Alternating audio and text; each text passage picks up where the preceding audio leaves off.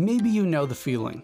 You start the day with a positive attitude and seem to have everything perfectly under control. You experience beautiful events that help to sweeten your day. Suddenly, something not so pleasant happens. And although this unpleasant experience is already a thing of the past, it never leaves your mind. One negative experience weighs as much as 10 positive ones. That's because we have a built in laser vision for anything negative, whether it's real or just your imagination. What about changing perspectives? Take a deep breath. Identify the small, beautiful moments in everyday life. On the second breath, hold on to one beautiful moment and give it your full attention. In doing so, give it great importance.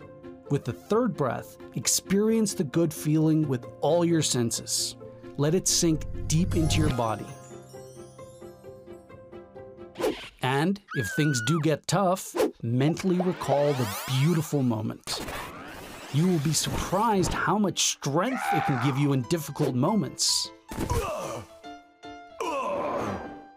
Actually, quite simple, isn't it?